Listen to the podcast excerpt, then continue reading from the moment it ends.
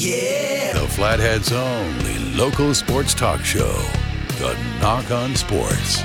6 to 8 weeknights. Only on 96.5 and 600 KGEZ. Here's your host, Anthony Nachreiner.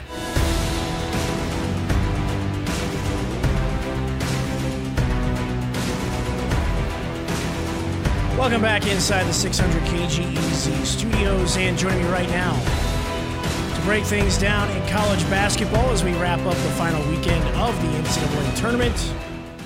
It is Greg Peterson from the Vegas Stats and Information Network. Greg, it is great to chat with you once again, man. Hope you're doing well. I'm doing great. Thank you so much for having me, Anthony.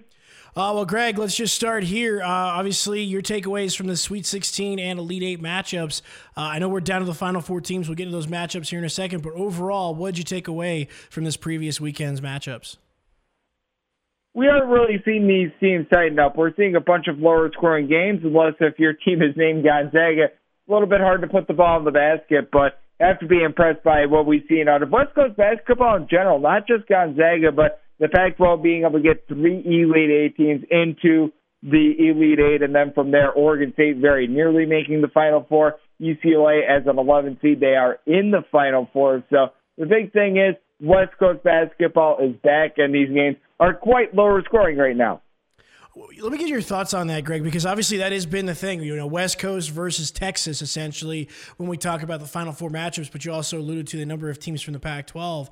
Does this kind of restore the Pac 12 in terms of its basketball um, look, if you will? Or is this just kind of like, all right, hey, this is the NCAA tournament. Let's just see what happens once we actually get back to the regular season and some non conference next year? When I take a look at it, I do think that it's a very good situation that the West Coast in general finds itself in because with all the coaching hires that we've seen in the Pac-12 the last couple of years, we know that Nerdball is taking over at Washington State with the hiring of Kyle Smith. We see Mark Fox be able to do some okay things over there with Cal. I mean, the list goes on and on. I do feel like the Pac-12 in general has more balance because before it was Oregon, Arizona, UCLA, and then everyone else was just miles and miles apart. But now things are really starting to improve. I do think that obviously this was a little bit of an outlier with how good the Pac 12 was able to do, but I do think that the conference in general is finding itself back and is able to do some very good things right now. Greg, what do you think about the job Mick Cronin has done? I remember, remember his days at Cincinnati, very tall order to do this at UCLA. Obviously, uh, getting them back to this point. Granted, they were a first four playing game, but here they are. Uh, so, what do you think about the job Cronin's done at this point?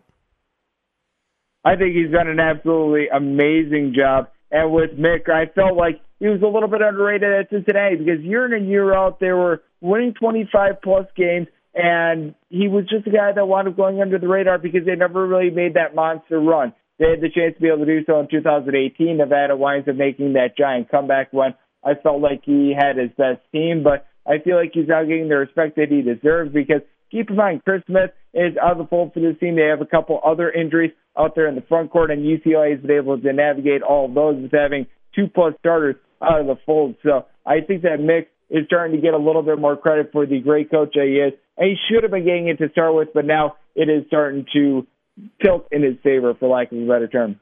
Greg, do you think this is something that's just only building for UCLA, or is this in a way an outlier? I think that this is maybe a little bit of them playing above their skis. And let's face it, they wound up getting a little bit of a uh, fortunate draw going into that game against Michigan because they did wind up getting the 14 seed in Abilene Christian. They needed a big comeback just to be able to make it out of the first four. But and you could also say that they wound up getting a little bit of bad luck with all the injuries as well. So maybe it's balancing out a little bit more. I do think that bright days are very much ahead for UCLA. I don't know how many Final Fours are ahead for UCLA, but they have a short order that they are still a very solid basketball program and a blue blood that is trying to rise back up. Greg Peterson is joining us right now on the Whitefish Credit Union Hotline from the Vegas Stats and Information Network, as well as host of the Hooping with Hoops uh, podcast. Um, Greg, also, you know, this, this is an interesting day for this piece of news. I didn't see this coming, but I want to get your thoughts on Roy Williams retiring from North Carolina. It's surprising on the surface, but at the same time, when you think about it, it's really not so much. I mean, he's a guy that is really up there in years. You could tell that the grind might have been getting to him a little bit too much. This was the first time that he had ever had a team knocked out of the first round of the NCAA tournament. And he's a guy that he's coached for like 33 years. I think that he's now 70 years old. He's certainly well to do. And I think that he also wanted to leave North Carolina in not so much a state of disarray because had he stepped away after last season, which they were below 500, they weren't going to be going to the NCAA tournament. If they wound up having an NCAA tournament, it would have been a little bit more tough. But I do think that now the real fascination becomes who do they wind up bringing in with North Carolina because they've really kept that job within the family for really the better part of the last 50 years. Yeah, that's the interesting part. Because do you do you go that route? I mean, I don't know. Do you look at a guy like uh, Porter Moser, uh, you know, with Loyola Chicago, because maybe that's a job that can you can get him away from Loyola? Um, yeah, it's a really interesting because with these types of jobs, you could just see it go one way or another because they are attractive enough for big names. I agree with you, and I do think that this is something where I have to put Hubert Jones towards the top of the list or Hubert Davis towards the top of the list because he is someone that has been doing some coaching within North Carolina. He is a North Carolina guy that played for the program. So I take a look at those guys being a little bit more towards the top of the list. Someone like a Wes Miller, who's currently coaching at UNC Greensboro, knows the area very well. So I wonder if they're going to go that route, or you throw out their Porter Moser, but I just don't know if that's necessarily going to be the world's greatest fit from because he was out there in the city of Chicago going from Chicago over to North Carolina. I don't know if that would necessarily mesh too well. I'm looking more at guys that are more within that, I guess you could call it northeastern part of the country, along with guys that wound up either playing or coaching previously under Roy Williams and or North Carolina.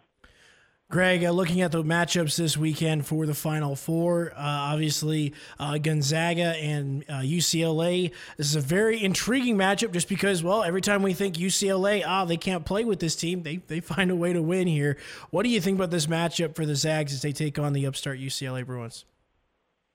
I think this is a terrible matchup for UCLA. They've just got absolutely nothing down low. Cody Riley is going to be matched up with Drew Timme, and I think that Drew Timme is going to take him to task and score 25 plus points in this one. With Gonzaga, he's just got way too many weapons. UCLA has had some very good luck with regards to the run that they've been able to make because while they did draw the one seed in Michigan, as we know, Isaiah Livers was out the fold for them. They just made that game bowling ball shoe ugly. And if there's one team that you're not able to slow down right now, it is Gonzaga. They played with at least 67 possessions at every one of their games this season. Nobody has had any success whatsoever in slowing them down. I don't see why UCLA is going to be able to. This should be a double digit win for Gonzaga. I really just don't see any way that UCLA is able to hang in this game unless if Johnny Juzang goes off for north of 35.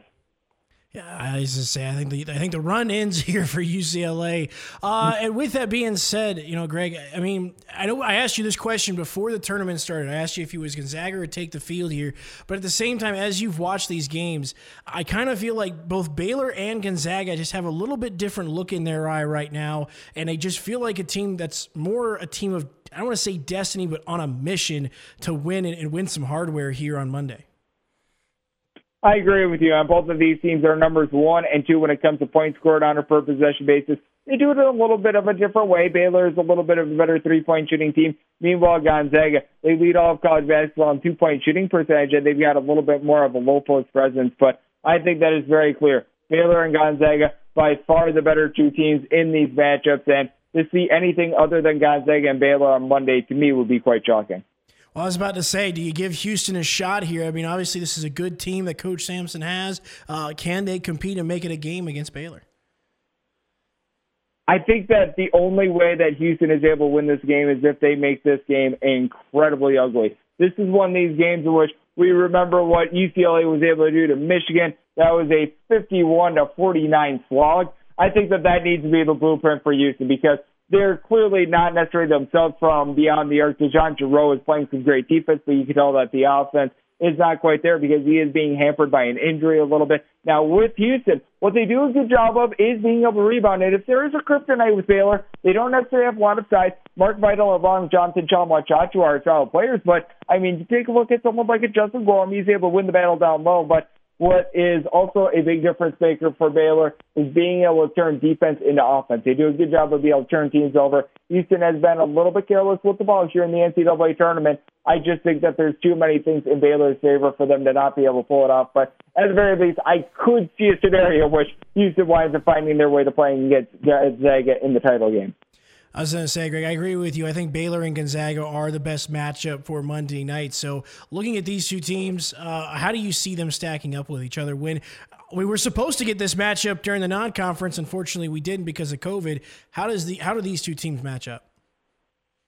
I think for the first time in like 25 after this game, 26 games, Gonzaga is going to be within single digits of a team. So I don't think they're going to get a total blow up. But in the end, I do think that Drew Timme would be the best low post presence in this game. And with what I was mentioning a little bit earlier, Gonzaga leading the country in two point shooting percentage, that would be tough for Baylor to be able to overcome. Baylor is a team that they look to be able to get those steals to be able to help generate their offense. And when they have to play a half court style, they launch from three. Gonzaga though we talk about how great the offense is, they are 10th in the country when it comes to points allowed on a per possession basis. So they're actually very proficient with that regard as well. I just think that there's too many weapons for Gonzaga. I think that they've got too much going for them. So I'd be taking a look at Gonzaga being able to knock off Baylor if we wind up getting that matchup. Greg, I know again this is you know a lot of ifs here. Again, we got a couple games to get to before this point. But if Gonzaga is able to win and hoist a national champion, hoist a national championship, finally after just the run that Mark Few has had this this team on, even going back to their early, uh, or I'm sorry, the late '90s when they were just a, a sweetheart Cinderella, will this make Gonzaga with a national championship win this year a blue blood in the eyes of college basketball purists? I don't think that people are going to be calling them, and I quote, a blue blood, but at the same time, they are going to be looked at as currently one of the best schools out there in college basketball. I think in order to have a blue blood, you do need to have a little bit more, I guess you could call it pedigree. I think that the fact that they play out there in the West Coast Conference as well hurts them a little bit more because when you think of all the NIL blue bloods, you think of schools out there in the Big Ten, you think of them in the SEC and things like that, and there's nothing wrong with that. I mean, you don't need to be a blue blood to be an absolutely tremendous program like Gonzaga is. I think that they're just their own unique thing. They don't necessarily fall into that one mold. They are really the trendsetter themselves. Right now, we are with Greg Peterson from the Vegas Stats and Information Network and host of the Hooping with Hoops podcast. Uh, Greg, I know you dabble in some baseball as well, so I know it's opening day, so I want to get your thoughts here. Uh, what have you thought about the day's action so far, and uh, what do you got planned for baseball this season? Well, I'm going to be doing my normal baseball betting podcast, which I really went creative with the name here. It's called the Baseball Betting Podcast with Greg Peterson. So it's going to be incredibly hard to find. But when you take a look at the MLB season, I am very excited for it. Hopefully things could go a little bit better than my Minnesota Twins bet did today, as they were up five to two in the ninth inning. Pair of errors wound up costing them that game, but I do think that we're going to have a tremendous season. I'm going to be taking a look to see how the ball is flying early because, as we know, there were some modifications with that. So it is something that I'm certainly going to be keeping my eye on. And I also just want to see, in general, how guys are looking at the middle of the year because, as we know, last year it was a 60 game slate. How do these guys wind up holding up as the season goes along is really something I'm going to be keeping my eye on. Greg Peterson, our featured guest, joining us on the Whitefish Credit Union Hotline. Greg, thank you so much for the time. Really appreciated the insight as well. Look forward to chatting with you again soon. Always appreciate it, Anthony. Thank you.